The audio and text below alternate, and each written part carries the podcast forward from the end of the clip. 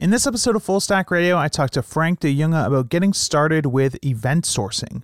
Uh, we talk about what event sourcing even is, we cover all sorts of interesting terminology, and walk through a few practical real-world examples to get a better idea of what it looks like to use event sourcing in a real project. This is Full Stack Radio, episode eighty-five.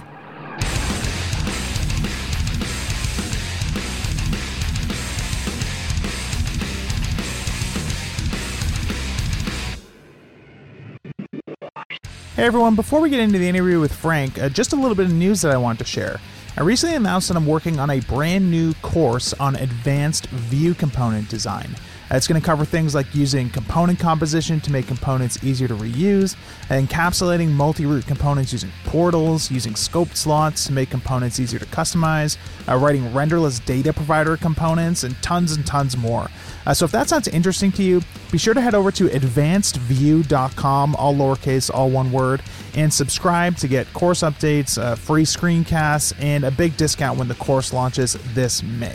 Uh, that's all I got. Enjoy the rest of the show. Hey everyone, welcome to another episode of the Full Stack Radio podcast. I'm your host, Adam Wilden, and today it's my uh, pleasure to be speaking with Frank de Jonge, who is a developer uh, in the Netherlands. How's it going, Frank? Pretty good, pretty good. How are you? Really good. So for anyone uh, who doesn't know who you are, do you mind introducing yourself and talking sort of a little bit about what you do? Yeah, sure. Uh, so uh, my name is Frank de Jonge. I'm a freelance developer uh, based out of uh, Amsterdam in the Netherlands. Um, for the last couple of years, I've been the uh, maintainer of Flysystem. So um, if you use that, I'm basically that dude. Um, yeah, that's it. I've I've, I've been uh, working on several open source uh, projects and. Uh, spoke at a couple conferences, uh, try to be like as active as I can in the community. So, yeah. Cool, man. Yeah, so uh, the reason that I wanted to have you on the show is because uh, recently you sort of have been publicly working on uh, this new open source library called EventSauce, which is like a P H P library uh, to make it easier to sort of get started with uh, event sourcing in your application. And uh, we've never talked about event sourcing on the podcast before, and it's not something that I have a lot of experience with.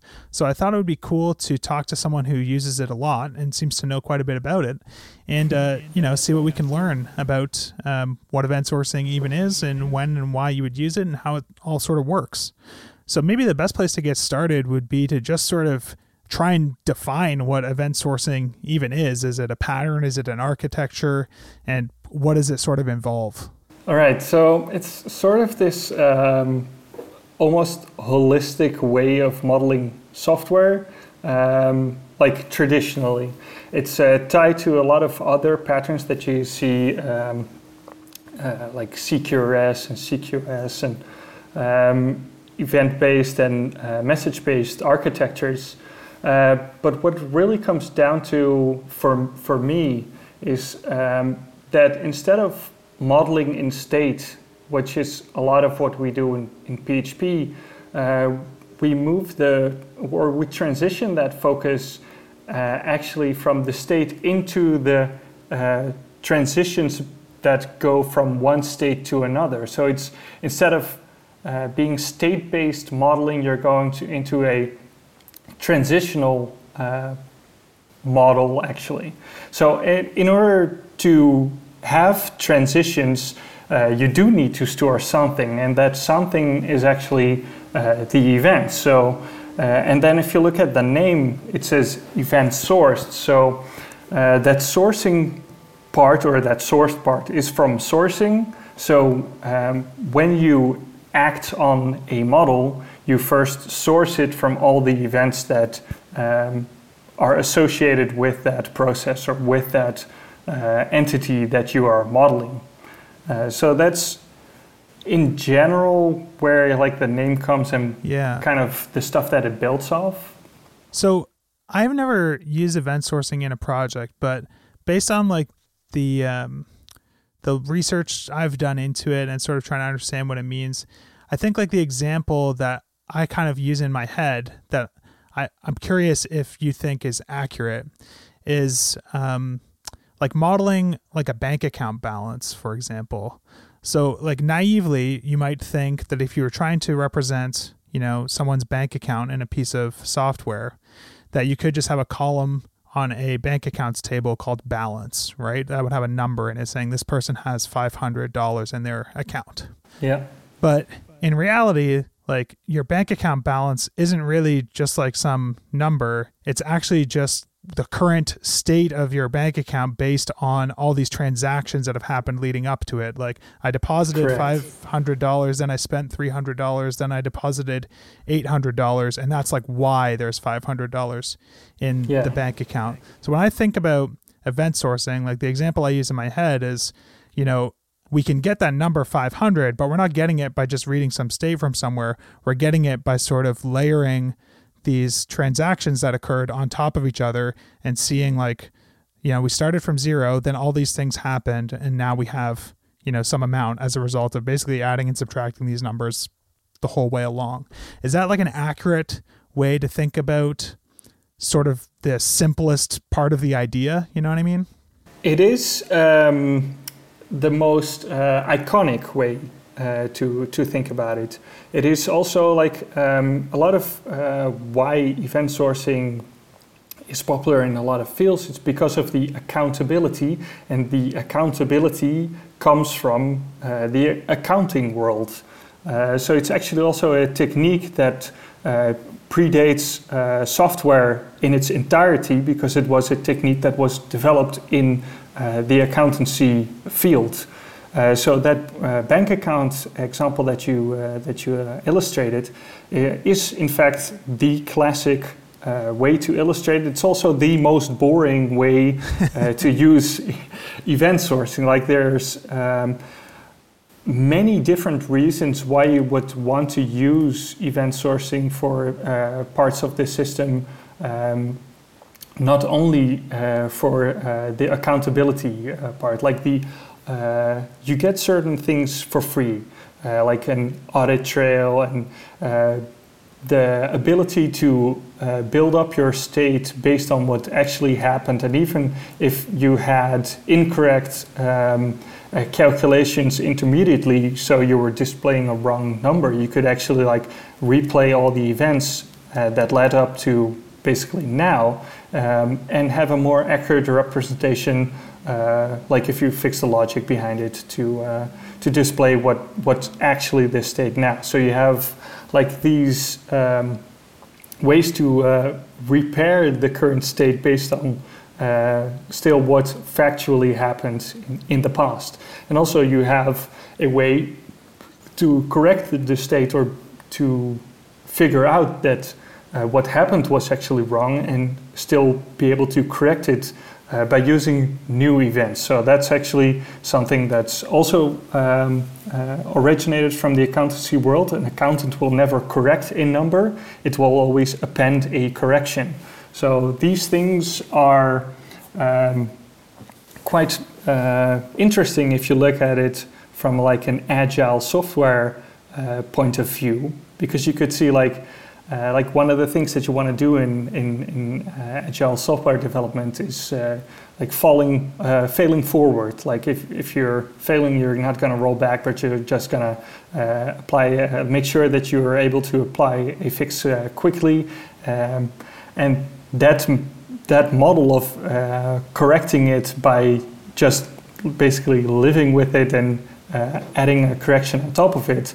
Um, The mental model for that is uh, is, is pretty similar, yeah. But apart from uh, just having that uh, accountancy uh, bank account thing, it's really good for um, cases where you need to communicate a lot with other systems, and not just that something happened or that there's a new state now, but also why something happened. And Uh, like you get, you sort of get the opportunity for that uh, communication for free when you use event sourcing. Sometimes it's the sole reason to use event sourcing.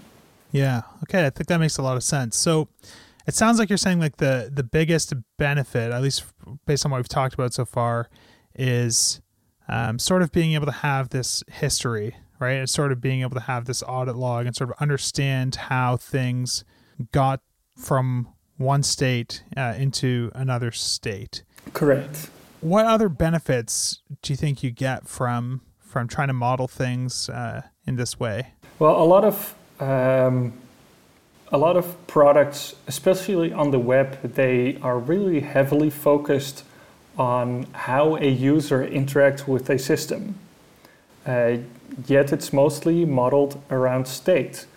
Um, so by using event sourcing, you can actually explicitly model that uh, process rather than the state uh, it has in different steps in a, uh, a timeline. So uh, putting that emphasis on actually the uh, transitional part of a, a process um, is an, often a more accurate model, if that makes sense, for what we're actually doing. Yeah. Uh, as an example, like um, now the last thing that I used event sourcing for was actually an onboarding process for uh, a company. So it's it's not really a registration form or a registration flow. Like they were existing users, but they needed to be transitioned or their account needed to be converted to the new system. So we invited them um, to take part in uh, like a, uh, the new account format. And they needed to go over a few steps uh, in order to uh, be a valid user in the system. So like, if you look at this from a we're just modeling state point of view, you would get the old account persisted in some kind of new account or make it like an um, uh, or an application of some sorts. And then you could convert that into a new account. Um, so you just have like these two states. We have an incomplete account and we have a complete account. And you basically magically transition from one to the other. Um, but you, one, don't know how. And two, if you're in a state where uh, like this was a uh, pretty extensive flow that people needed to go through, uh, like even uh, um, stages where they needed to, uh, to use uh, bank information to verify Uh, personal, uh, like uh, for personal identification. Um, you want to know about this project, like uh, process. You want to uh, know where people are, how long it took. Uh, you want introspection on the process. You want uh, to to know how people got there. That's where the value is for that process. So to use event sourcing for that is basically not, it's not a bank account situation where you Uh, need to add up everything uh, in order to, to get where you want to be. But also, uh, it's it's not just that, because in the end, you'll have multiple pages and you'll uh, add uh, bits and pieces of information um, along the way. And all the events itself are valid. So each step has uh, is, is, uh, is, you can validate the step by itself. Yeah. And then in the end, you'll know you'll have all the information in order to create the new account. So it it gives you a far more fine-grained control over that entire process. Uh, but think, that's also... I yeah. think what I'm hearing too is it sounds like it's almost like it lets you map the the code more closely to the criteria that you're actually sort of talking about in the real world. You know what I mean? Like yeah. what we, we don't care if this person's um, password is, has been updated to twenty characters, right? Which is maybe something, say part of like this account upgrade step is everyone needs to make their password stronger. Everyone needs to add two-factor authentication, uh, blah, blah, blah. Right. And literally and like, the steps that I modeled. Got it. Okay. So in like a traditional state-based, um, sort of approach, if you wanted to check to see like, has this user completed the sort of account upgrade flow or whatever, you would maybe do that by checking. Well, you can't even check to see if the person's password is longer because you're not storing the actual password, right? Yeah. But you could correct. check to see like, okay, do they have is two their two-factor authentication, whatever I D with whatever service or however that actually works is in this column that used to be null, say. And, you know, there's just like some other fields that you can sort of use to compute whether or not they've actually upgraded their account. Whereas if you're modeling it in like an event sourcing way, it sounds like the way that you would check is just by literally asking your your data the same questions that you'd be asking in real life. Like, did this person upgrade their password? Did they add a two-factor authentication? And you could find those events that say, like, well, this is the event that shows they added that two-factor authentication at this time, and here's the metadata that sort of came along with it. And yeah, we stored some state maybe as a result of that, but we're not determining if they upgraded their account by checking that state. We're determining it by checking if the events happened. Does that does that sound right? That is absolutely correct. Like what you're saying, um, it's it's it's right on the money. Um, if you're looking at the state and you sort of have to infer what happened based on that, uh, it's never going to be as accurate as knowing that it happened. Yeah, and I think that makes I think that makes a lot of sense. I think um, I can see how that would make a lot of things simpler in a lot of ways, because you're writing code that's just really concerned about being explicit about tracking like the things that happened that you actually maybe care about in the business process, instead yeah, of sort of translating those to the way that makes sense to represent it as state in a S Q L database, and then sort of having to reverse engineer based on that state that this event must have happened, otherwise this state couldn't be the way it is now.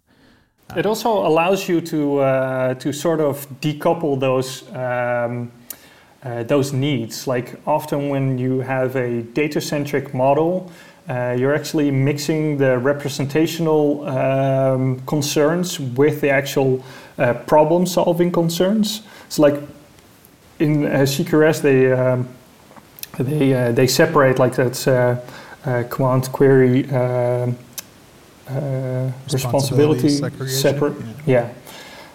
Uh, so they explicitly uh, say that you can have a, a model, a write model, and a read model. I don't really like those terms. Like I, a read model, I like, but I don't like the write model.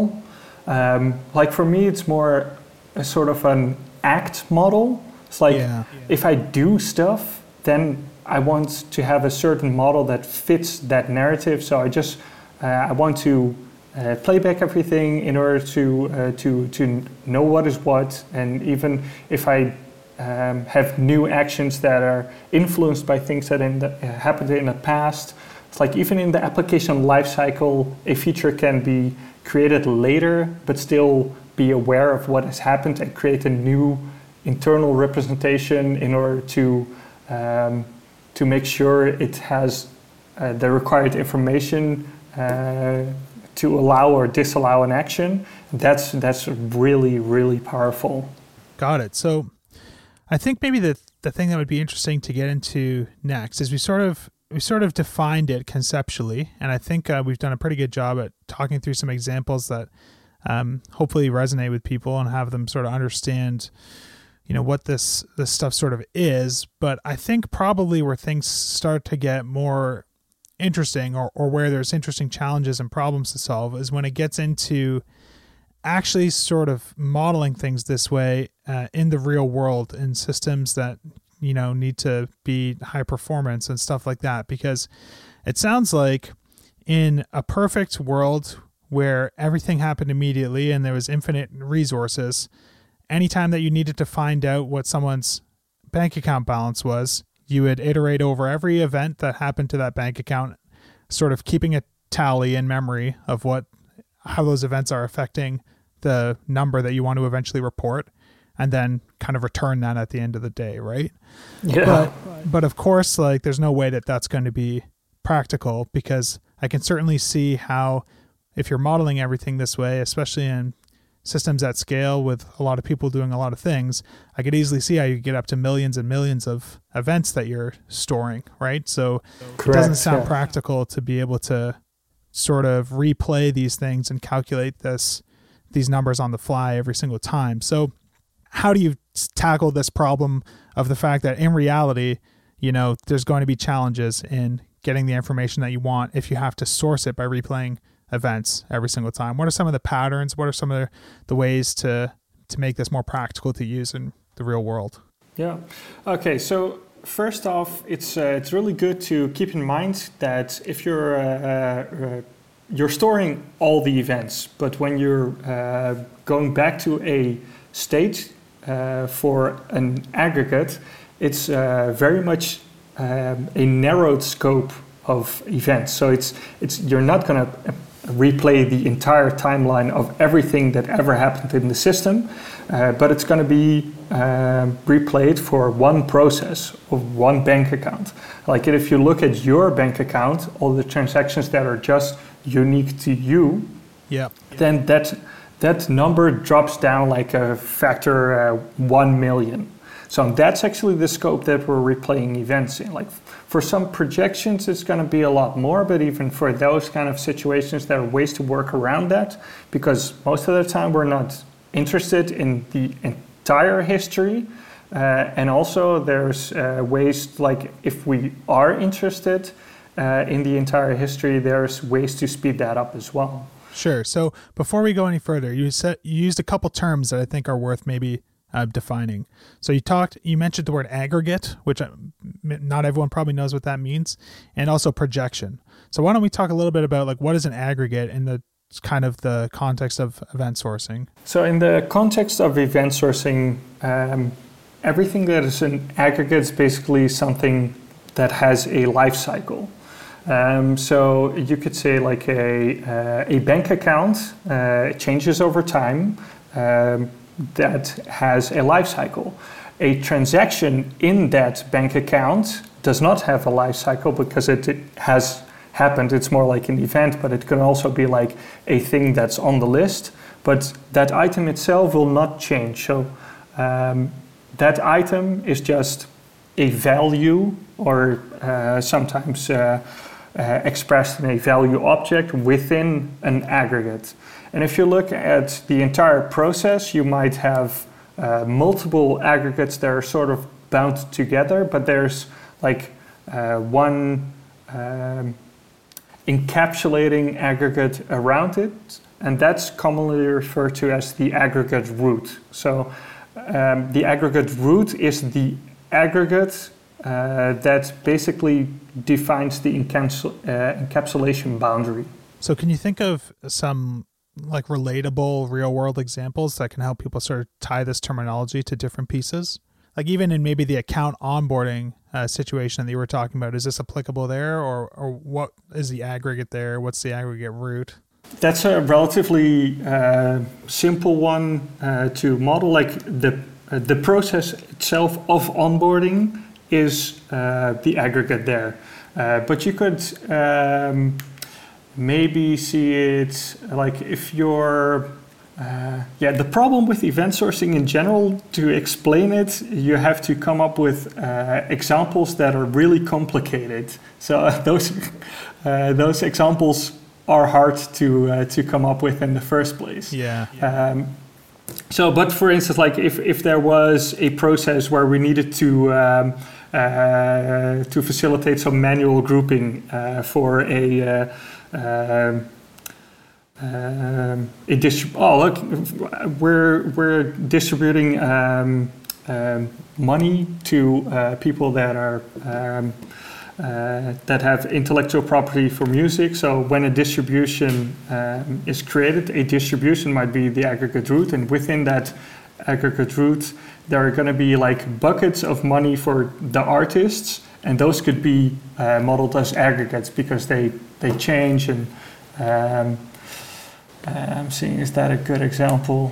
Uh, it kind of it kind of de- depends. Like I mostly don't have a lot of cases where there are nested aggregates a lot, so um, yeah, that's a tough one. So just the easiest way to think about it though is an aggregate is typically something like, if you can think of events that would happen that would affect something, you know, the thing that's being affected is typically an aggregate. Yeah. Yeah. The the thing, like it, it, it all comes down to um, if you have a stream of events, what is the scope where uh, if you needed to deduce what happens um, out of everything that happens, how can you be autonomous for one uh, group?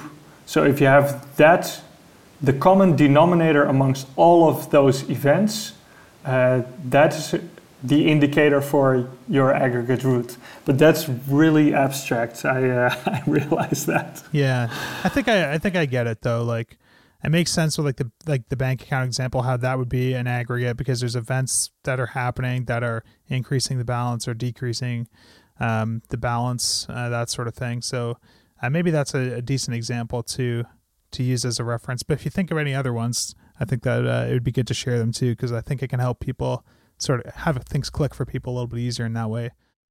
Just wanted to take a quick break to thank one of this week's sponsors, and that is Rollbar.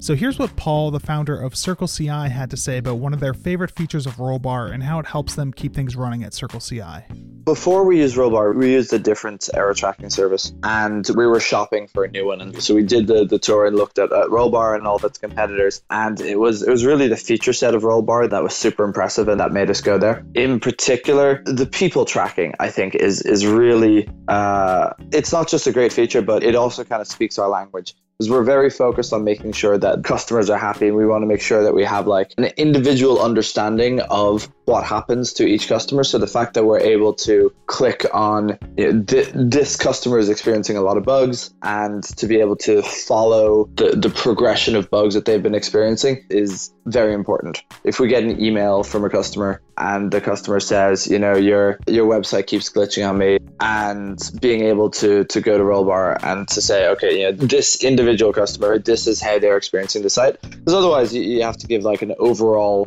state of things, and overall things are looking good, because if they weren't, we'd be dealing with it. So I've been using Rollbar a lot lately on my SaaS app Nitpick C I and loving it. Uh, if you want to check it out, you can head over to rollbar.com slash fullstackradio, and you can use their bootstrap plan for free for ninety days. So check that out, and uh, thanks again to Rollbar for sponsoring Full Stack Radio. Um, so the other term that you mentioned was projection. So what is a projection in the context of event sourcing? All right. So in event sourcing, whenever something happens, that um, that event, as in a event in the real world, is modeled as an event in the system. So, uh, for example, uh, a user has started uh, the onboarding process. You could literally name that event, user has started the onboarding process, and everything that is contextually relevant would be uh, caught in the payload of that event. And over the course of the project or, or uh, of the process, Uh, multiple of these events are uh, recorded, and they are not just recorded for um, reconstitution, and that might be another term to get into because it's often used uh, in the event sourcing uh, world. Uh, but when they are recorded, they're uh, stored, but they're also communicated to other systems, and those other systems, um, they might um, use that Uh, event data to create a view that's optimized for reading. So like your account balance on your page, uh, if you read it there, it's not going to be based off like directly of the entire event stream.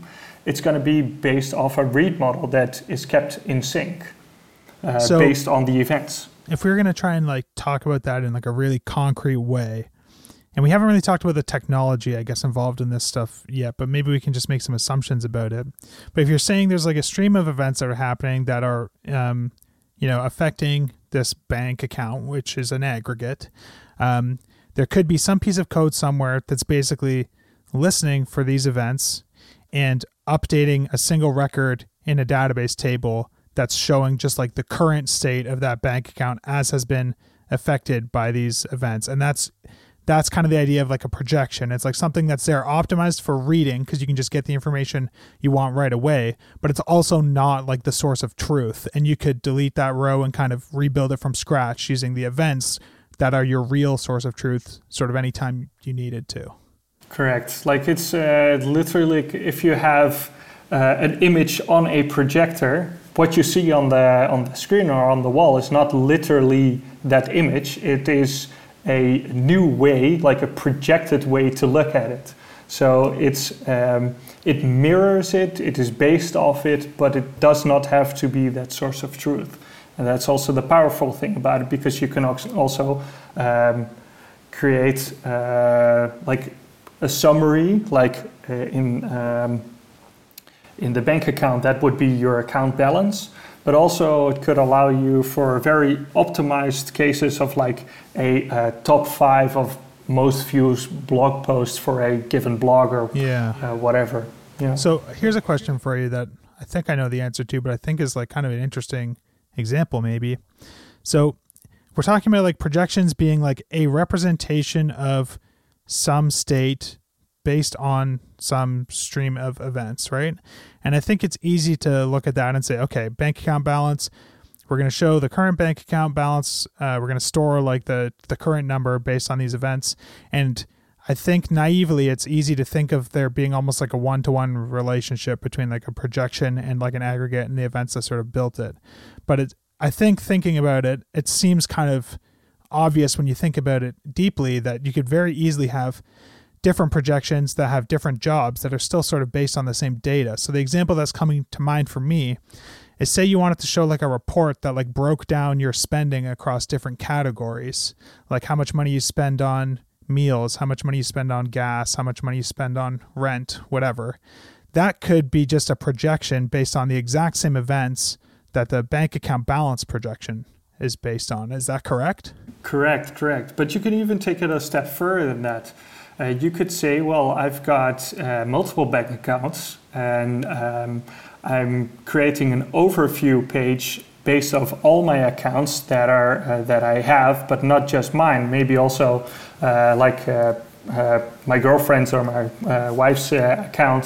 Um, not that I have a girlfriend and a wife. I only have a girlfriend, but just to be just to be clear. Uh, but uh, so you can break out of that aggregation boundary to create more meaningful insights based off the events of multiple streams as well. So can you think of an Okay, so that's just like an account overview page. So you have one projection that's built by listening to m- multiple event streams is what you're kind of saying in that yeah. case. And an event stream, that's something we haven't really defined, but I guess I'm just assuming it to mean um, events are happening. You're kind of getting notified about them. Are are there such things as like different event streams, or is it just one event stream and typically you would be filtering out like whether or not you care about that event? So in uh, different parts of your event sourced application, the event stream that you're dealing with is gonna uh, be different. If you're uh, acting on your model, your model is um, is built up by replaying all the events uh, that happened, and that is the aggregate event stream. Uh, this process of building it up basically consists of having those events in uh, chronological order and uh, applying them or uh, sort of re-responding them without any um, additional side effects. Uh, so you get to the current state again. Uh, this process is called uh, reconstitution, by the way, that I mentioned earlier. Um, so that is a stream of events or a, a event stream, but generally, Uh, the event stream is basically the bulk of information that is uh, going through a system.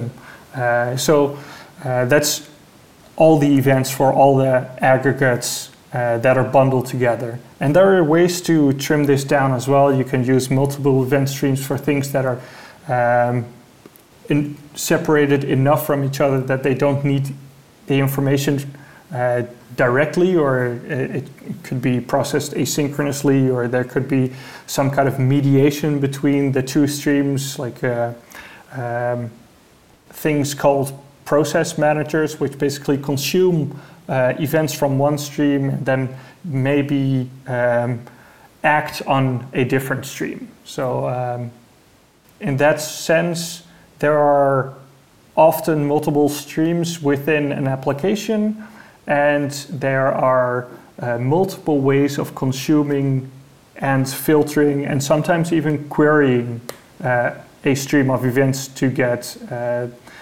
the events that you're actually interested in. Got it. So maybe this would be a good time to talk more about some of the concrete like implementation details around some of this stuff. So I think the first question that I have is, how are you storing events? Like, is there a kind of specific piece of technology that people use, like, consistently to store this stuff? Do some people just have a MySQL table that events go into? Other people are putting them into some some other store. Uh, what are kind of the options there, and and what are kind of the popular solutions? All right. So a very popular uh, solution is uh, GetEventStore, which is um, uh, basically a uh, database specifically created to do event sourcing, or to do event-based modeling, basically. And event sourcing is an, uh, a way to do event-based modeling. Um, but you don't need a specialized store. Like uh, I often just have like either MySQL, like lately I've been using a lot of Postgres uh, uh, databases uh, for this. Um, like Postgres is pretty easy. There are people that even use like uh, MongoDB as a uh, event store. Um, you could use the file system as uh, as an event store. Be- everything that you can transform into this um, append-only log, and like you can keep appending to a file. Uh, it's pretty easy. You can read files pretty easily. Uh, so. Uh, you can you can basically basically use anything as an event store, um, but there are certain t- traits that uh, uh, that are nice to have. Uh, like GetEventStore um, has a way uh, for consumers to uh, to to get notified of uh, of new updates. Like normally you don't want to uh, be pulling a database in order to to get new events.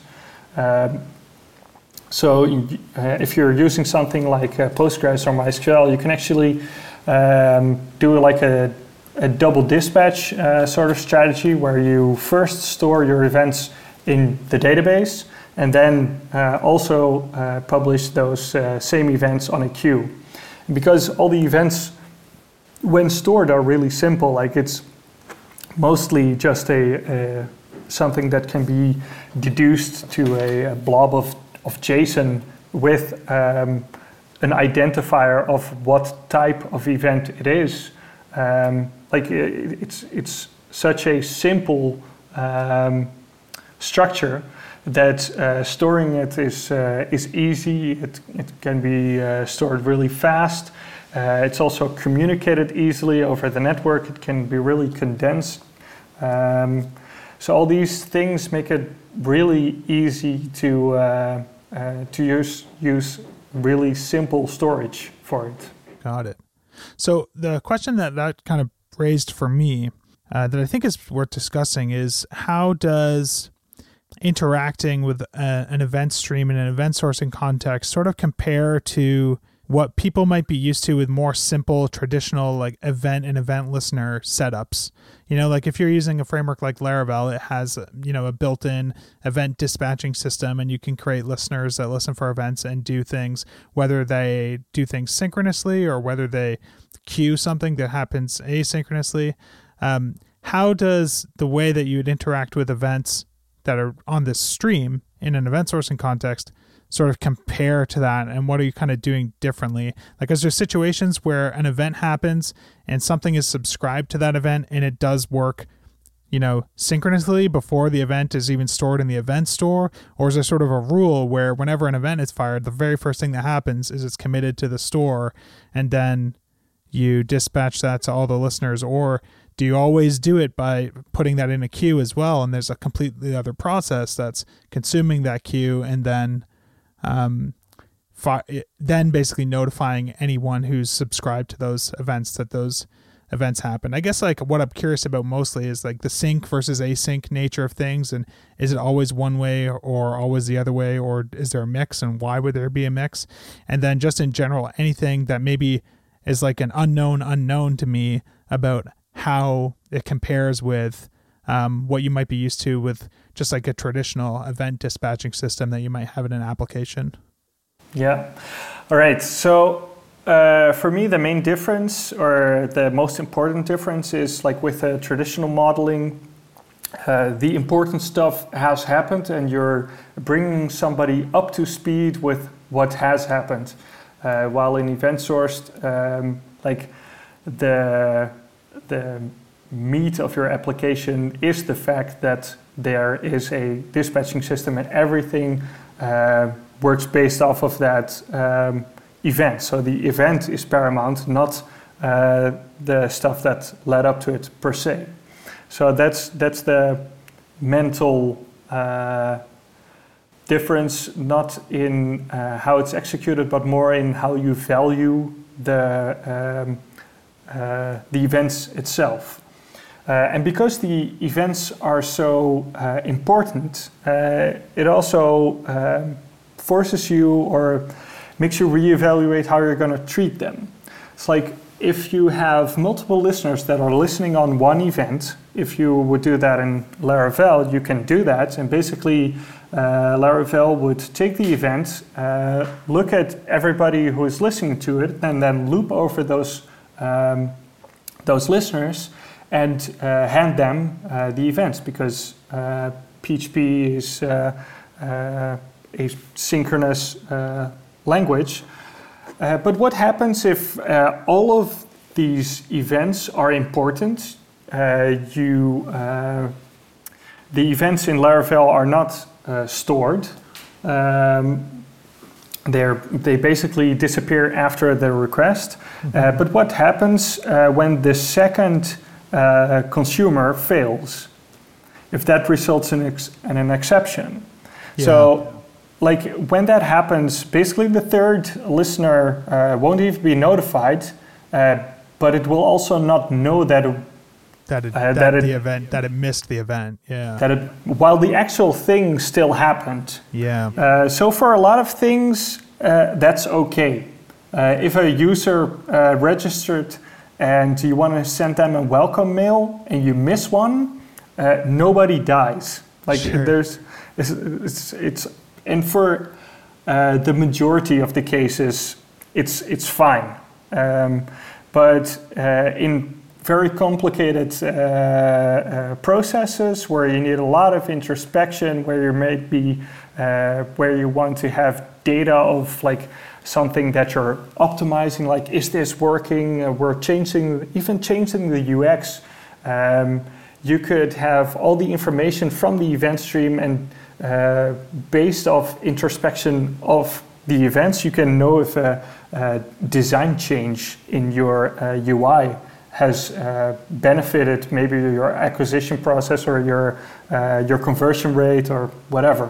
So. Um, Uh, those things, uh, they have a lot more value uh, for the for the business that way. While in uh, the more traditional things, the things that has value for the business has already happened. Uh, the state has been updated. There's no going back. There is no um, basically no chance of recovery, but it's not that bad. Mm-hmm. And and that's uh, that's. The biggest biggest difference. Like uh, in event sourcing, you could still have uh, things uh, that need to happen synchronously. You could uh, like even uh, choose to uh, span uh, a database transaction around uh, storing the events and having uh, an, uh, a projection. So uh, if the projection fails, even the events will be uh, rolled back. Um, But it's basically having that wide array of options to choose from that makes it such a powerful thing. Uh, it's not just one w way of doing it and then basically living with the consequences of that technology. It's uh, because everything is based around communication that is modeled in a way that's also serializable, so storable, thus replayable for the consuming side. You have every chance of doing recovery or Uh, have retry mechanisms um, uh, in any stage of uh, your application always. But you can still mix and match. And like what I see a lot in uh, event source systems that uh, people uh, go from nothing to uh, like a very hardcore approach, like everything needs to be asynchronous now. And it's like, I think uh, people should uh, basically ease up on that and uh, and know that they can be uh, pragmatic. Uh, it's like the world that they came from is not this dark place where everything was messed up. Like there's uh, uh, there is uh, some wiggle room uh, that yeah. people are just uh, generally not not taking anymore, um, and I think uh, I think people uh, I think people should. Cool, I think that makes sense. Um, maybe it would be useful to to go through. I have an idea for like a really simple example in my head from an application that I built.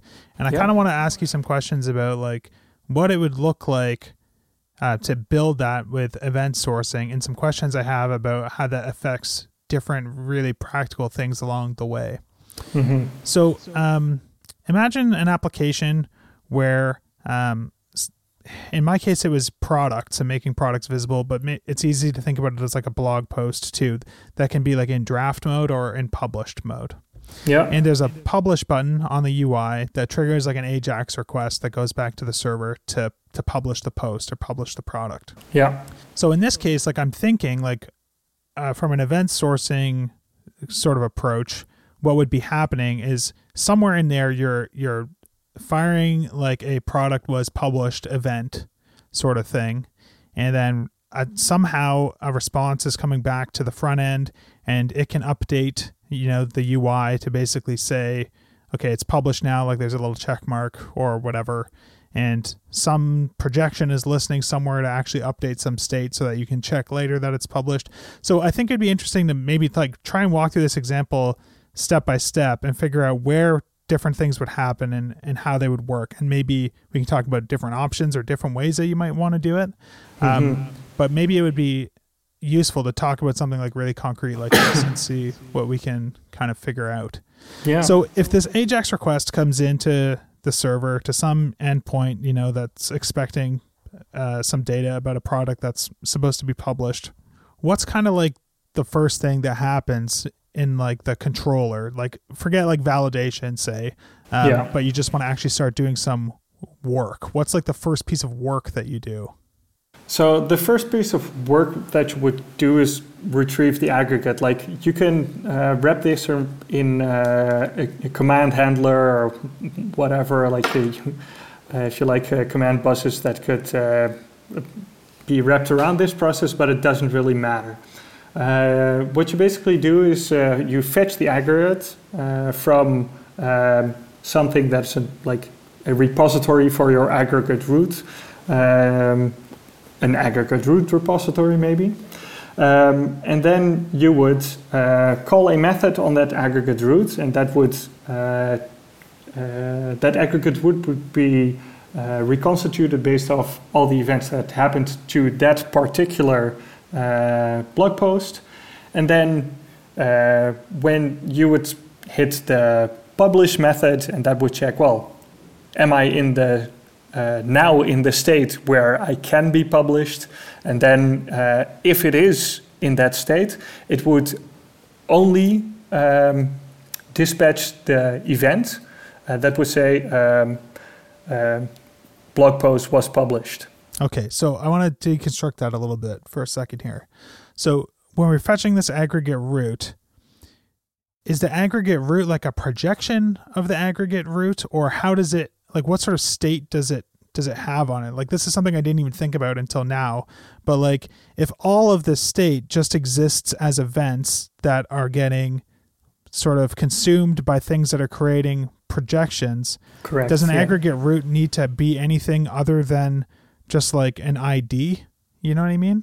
An aggregate root is uh, the like the entity of an aggregate root is basically an I D. So you have an aggregate root I D where you uh, what you used in order to fetch all the events. Like all the events uh, that belong to an aggregate root are tagged or are associated through metadata with the uh, aggregate root I D, and that's how you can query yeah. them basically. But from that doesn't the events. actually need to be any other state on it, I guess, right? Because in a purely event source system, all that state is really just derived from correct. These events. So it's like okay. entities just become I Ds, and that's it. Um, in in terms of what is stored, uh, basically that, and most often it's not even stored. Like your your uh, what you're um, uh, what you're getting is something that is rebuild on the fly uh, to get back into that uh, state. Uh, the, the probably the the best way to look at it, especially if you're familiar with front end, is uh, like Redux. Uh, if you um, if you look at the actions in Redux as events, mm-hmm. um, and you have the state, the state is a projection, um, but you can also just replay it. Like if you have the Redux monitor, you can drag uh, yeah. like across the timeline, and then everything until then gets reapplied. So what does it get reapplied to? Well, it gets reapplied to, uh, in Redux they just call that the state, but that the state is a thing, and in event sourcing, uh, that would be an aggregate root. Okay, so a question then is, if we are fetching this aggregate root and or this aggregate, and it's it's the, the blog post in this case that we want to publish, and there's some rules around if a blog post can be published or not, like say a blog post can't be published without a title. Mm-hmm. But the, the only way to know that it has a title is because there was an event that was like blog post was titled or something, right? Correct, yeah. Then, so, uh, so when I fetch this aggregate root, how do I know whether or not it has a title? Do I read that from a projection, or in a perfect world, would I be reconstituting all the events like kind of on the fly to know for sure the true state of the blog post, and a projection is just a performance optimization, or? Uh, both of those things are correct, and you would do them in, uh, in either of those two ways. Um, if you're looking from a U I point of view, you can already say, well, if my projection knows based on the events what my entity or what my blog post state is, it could choose not to show the publish button at all because it knows it yeah, can't be published. I'm just sort of assuming like a bad actor is hitting this endpoint like themselves, you know what I mean, yeah. when it's technically not exposed. Because um, obviously you still have to account for that and put rules in place for that. But correct. And so that's all the actions on an aggregate root. It's, it's basically uh, everything is a command. You tell it to do something. Um, so uh, when you reconstitute, indeed, you reapply all the events that happened to you. But that's, that's milliseconds work. Um, Mainly because in this like, case, only because like the number of events that really are going to happen to a blog in even if it's hundreds, hundreds okay. will be milliseconds work. Like people underestimate the uh, how quick P H P is, and most of the time when P H P is slow, it's just waiting on I O. So it's waiting on that database, and the database is doing all the hard work. If you're uh, fetching a large list of things with associated Uh, tables next to it, that's going to be a, a lot uh, less performant actually than just uh, reading a stupid list of events and applying them in P H P. Yeah. It's, so in it's, the real world, would you actually do that? Like you would actually reconstitute the events synchronously on the fly there? Or correct. So you wouldn't be like just like reading a projected state about like what's the current title of the blog post? No.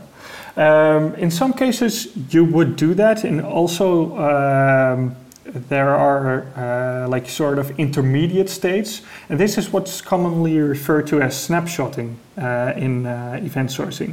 So with snapshotting you actually turn your aggregate root into a persistable entity as well, and it knows how far along the timeline it is and only fetches the events that are happening after that snapshot has occurred. So you actually have like, it's like a save game, uh, right? So, yeah. uh, but also like it's a save game, so you know that what the state was then, but you also know that things happened after it. So you can just reapply those couple of changes afterward to uh, be sure that you're back in the state that you were yeah. supposed to be. And you know that because the event stream is immutable and you're never going back and changing anything, that there's no real risk of having an yeah. out of sync state, even if, yeah, yeah, yeah that makes sense. Yeah. Okay, so not changing the event stream is uh, basically uh, sort of like a wedge issue in uh, in uh, the event source uh, community. Um, um, I've definitely altered events, uh, But mostly that's for like uh, technical infrastructural reasons. Not, mm. I'm not rewriting history. Like the thing that happened still happened in the same way it happened. Uh, like it would be uh, like first I uh, I um, I store my state in X M L and now I want to store it in JSON. If you rewrite history to have JSON instead of X M L, is it actually rewriting that? Uh, yeah, sure. Event? That ma- yeah. doesn't yeah. really matter. So it's kind of a gray area, really. It's not as obvious of an answer necessarily. No, well, there are people who are going to say, well, if you do that, uh, uh, then uh, you're not doing event sourcing uh, because you should be um, uh, actually correcting it in a uh, in an event afterwards. And while that's technically uh, correct, it's also a um, a very expensive thing uh, to do. Like. Uh, by any means, event sourcing is not a cheap solution. Uh, it's rather expensive, but it's also really powerful and will give you a lot of insights. So that's the trade-off that you're going to make. Uh, and within that already relatively expensive way of doing things, uh, you're going to not want to always take the most expensive, most puristic option because um, in the end of the day, that's that's... just going to uh, weigh you down as well. Yeah. Uh, so you want to be relatively pragmatic about this as well. And that's kind of how I do it. Just wanted to take a quick break to thank one of this week's sponsors, and that's CodeShip. So CodeShip is a hosted, continuous integration platform in the cloud that helps you increase your development productivity and ship to production more frequently. CodeShip lets you standardize your tooling and processes across your teams, speeds up your build times, and integrates into your existing ecosystem of tools. CodeShip is a great fit for your team, whether you're just trying to speed up the build times for large apps, or if you want to set up complex delivery pipelines for your microservices using tools like Docker, Kubernetes, and others. Forrester recently released their latest Continuous Integration Tools report, which provides valuable guidance into the rapidly growing continuous integration and continuous delivery market, and CodeShip actually scored as a top five continuous integration vendor in this report. If you're interested in reading this report and learning more about what makes for a great continuous integration and continuous delivery service, uh, you can check out the show notes for this episode, and I'll have a link there for you. So if you want to spend less time managing your tools and speed up your software development, give CodeShip a try and sign up for free today at codeship dot com. I've been a user of CodeShip uh, for many years for all the open source projects that I run continuous integration on, as well as private projects where I use C I, and I couldn't be happier with the service. So thanks to CodeShip for sponsoring the podcast this week, and back to the show. So getting back to this example, if we if we fetch this aggregate, uh, we kind of verify that it's in a uh, publishable state by kind of reconstituting its current state from its related events. Then we call a method on the aggregate, like publish. Now, inside this aggregate itself, um, that object is going to uh, basically raise this blog post was published event or something, right? Correct. And, and it's going to immediately apply it to itself as well.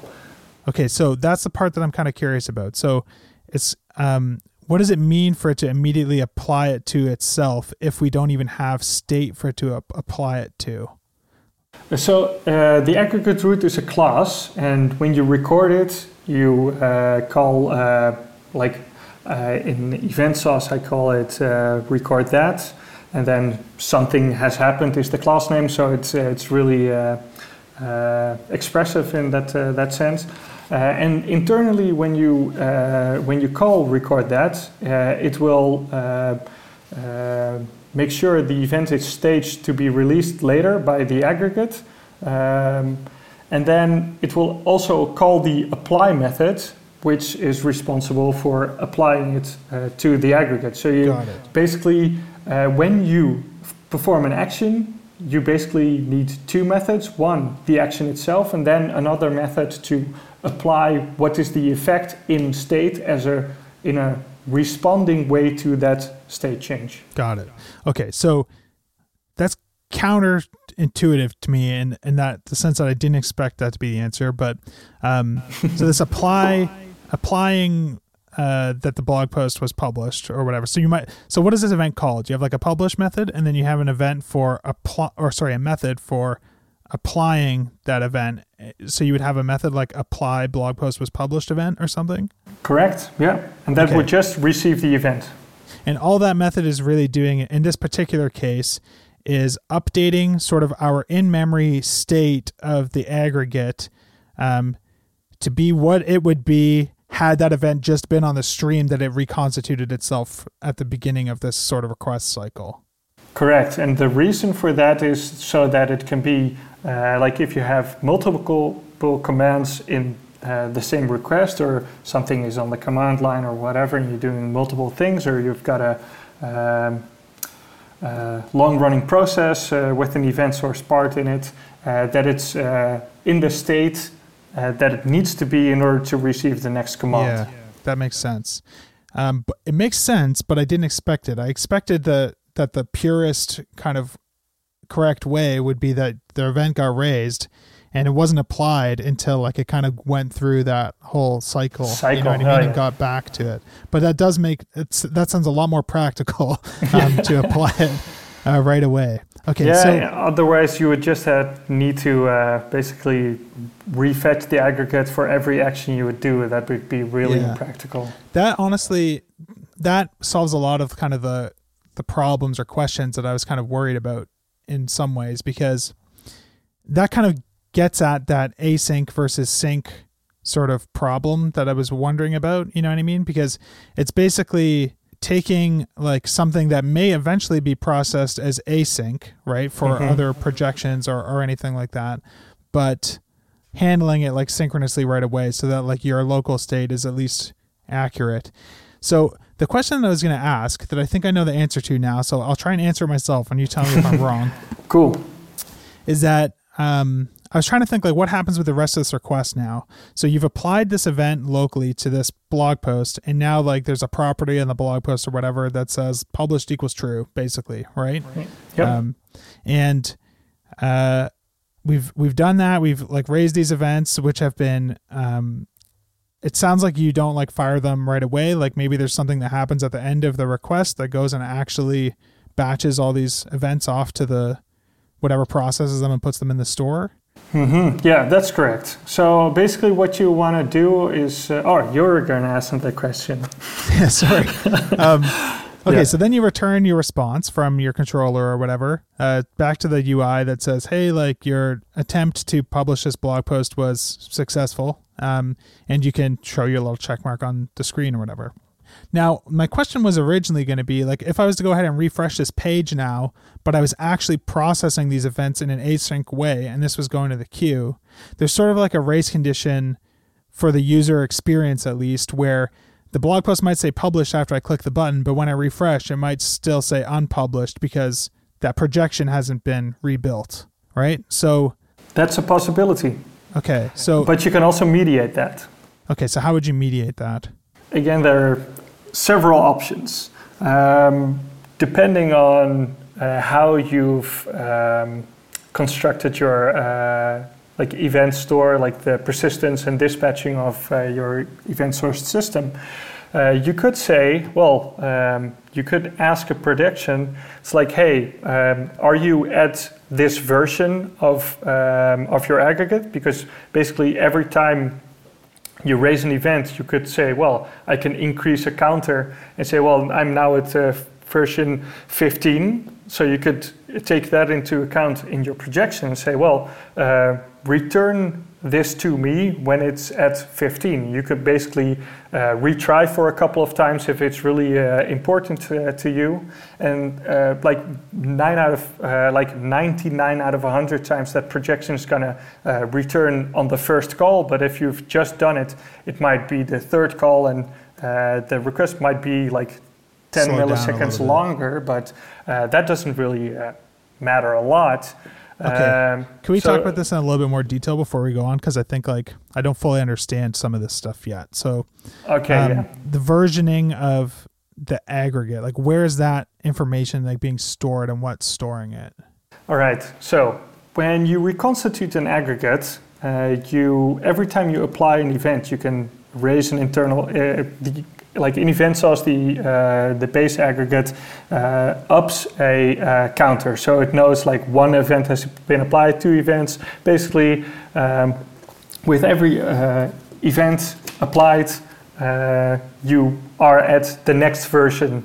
Uh, so you also know when you dispatch uh, all the events uh, that you can basically take that number and say, well, then the first event that was now recorded, that's going to be sixteen, and then seventeen, and then eighteen. So you know that number every time. So because that number in EventSauce is stored in the metadata, all the projections uh, can use this information as well uh, for more like infrastructural um, purposes. Like, so how does how does the projection know like what version you're on though? Like when do, like does is versioning the aggregate also an event or? No, the versioning. Well, if you're if you're doing agile content publishing, uh, that draft version might be something that's in the payload. Uh, but generally speaking, all the events have a version uh, because they know in their isolated based off of aggregate root uh, stream, uh, they are the nth number uh, event. Uh, and because everything is applied on reconstitution, you know um, what the latest, uh, what the highest number is. So you, you can just increment that as you uh, record new events. Okay, and so those... I think the missing piece for me that I want to ask you about is when we're when we're loading up this page to sort of show, you know, the edit view for this post or whatever, where this publish button is. Yeah. Is it expected that that request is going to fetch that aggregate and reconstitute it before fetching the projection? Uh, no.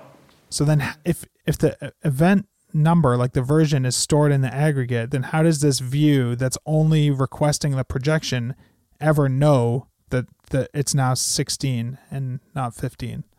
Uh, it doesn't. Um, that's uh, one of the things that they call eventual consistency. Uh, so, so how do you know to retry though that you have a stale projection? I guess uh, like that uh, that retry mechanism would be like if you want to return a view in the same request as that you dispatch it, uh, like uh, where your action was. Got it. Got it. Okay, so the local the local aggregate knows because it's applying the events um, to itself before Correct. firing them off to the store. Yeah. Um, So in this situation where we're talking about like an AJAX request and then like a page refresh, that is still like, it's not really like a problem. So how you fix this, this, se, this, but. this uh, can be uh, fixed with multiple projections. Uh, if you have any a projection which is really simple, like if you have an editor view of your admin, and that would be EventSauce, then yeah. you could make that projection uh, asynchronous one, so you know it's going to be up to date in that um, uh, Uh, in that yeah. same request, yeah. so when you get back to it, you know it's going to be up to date. Uh, but if your uh, blog post is updated in your admin, uh, do your users care if they get it one second later? Uh, they probably yeah. don't. So you can really mediate between the levels of consistency that you want in your system, and uh, take that into account when you model the projections or where you place them. Even uh, like how many resources uh, you put towards keeping that projection uh, in sync. Got it. Okay. So when you're creating these like um, these classes that are like listening to, to these events, and man, I wish we had more time to talk about some yeah, of this stuff. I think I we should to, maybe uh, do like a follow up a follow I think, up episode. I think sometime. we should because I think we could probably talk for another hour. yeah. Um, but just to kind of finish off this idea, anyways. So it sounds like you would have.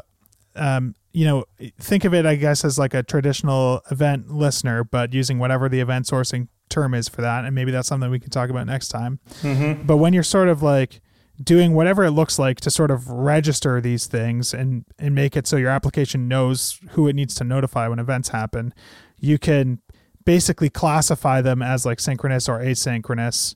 Not that that's necessarily some like global event sourcing thing that everybody does, but in your application, the way you're implementing it, you could set it up that way, such as that when these raised events are finally sent to this like central place that worries about storing them, mm-hmm. uh, it can store them and then sort of say, well, these there's five listeners and these two actually care about getting this information like right now. So I'll just dispatch those and then the other ones can get those off of the, the queue or whatever that's replaying these like events as things are getting pushed onto them. Something like Correct. that. That's exactly the case. Cool. All right, man. Well, I know you you said you only had an, an hour, and I think you're right yeah. that we could talk about this stuff uh, for a lot longer. Um, but yeah, we'll have to we'll have to continue this conversation another time. I think we still were able to get through a lot of really interesting stuff, and I think it was still a pretty good uh, introduction to to this topic. And I, I had a really fun time talking with you about this. I think it was good to sort of try and get into the meat of everything and uh, talk about some of these these real examples. It was really really fun. So. Uh, thanks so much for, for coming on and giving me your uh, time and chatting with me about this stuff, dude. Yeah, no worries. I had fun doing it. And uh, uh, yeah, it's uh, as I said, it's like the topic is so fucking complex, and it's uh, it's uh, the body of knowledge that it's um, based on is so large. Like I'm I'm really glad I had a couple of good mentors when I was learning it, and I I hope that like the stuff that I'm putting out there right now we'll have similar effects for, for people, uh, especially getting into event sourcing, because that's by far the hardest part. Uh, so yeah, I hope these uh, podcasts and like uh, uh, things like EventSauce, and like I've spent hours documenting everything in EventSauce. uh, so I hope those things uh, work out for people. So uh, what's the best way for people to sort of keep up with you and maybe keep up with the work that you're doing uh, on EventSauce if they want to check that out and try it out in one of their own projects? Yeah, yeah. Uh, so uh, first of all, you can always follow me on Twitter. Um, that's at Frank de Jonge. Uh, but you can also follow the EventSauce uh, P H P uh, Twitter account to just get the um, the uh, tweets from there. Uh, there's also on eventsauce dot io um, a way to subscribe to the newsletter. Uh, I won't mail very often, just when something really significant has happened. So uh, if you want like the digest of things that happened, not, not as they come, uh, that's probably the best way to do that. Awesome, man. Well, uh, yeah, thanks again for, for coming on, dude. This was a blast. I'm excited to to get this episode out there. I think people are going to uh, really enjoy it. Cool. Awesome. Thanks for uh, having me on the show. Yeah, my pleasure. Uh, so if anyone is interested in show notes for this episode, they'll be at full stack radio dot com slash eighty-five. Uh, thanks to CodeShip and Rollbar for sponsoring the podcast this week. And if you have any feedback uh, or want to leave us a five-star review, unfortunately, five-star reviews are the only reviews we're currently accepting. Uh, you can either drop me a note on Twitter, send me an email, or uh, head over to iTunes and uh, drop us a review. Uh, thanks, everyone. See you next time.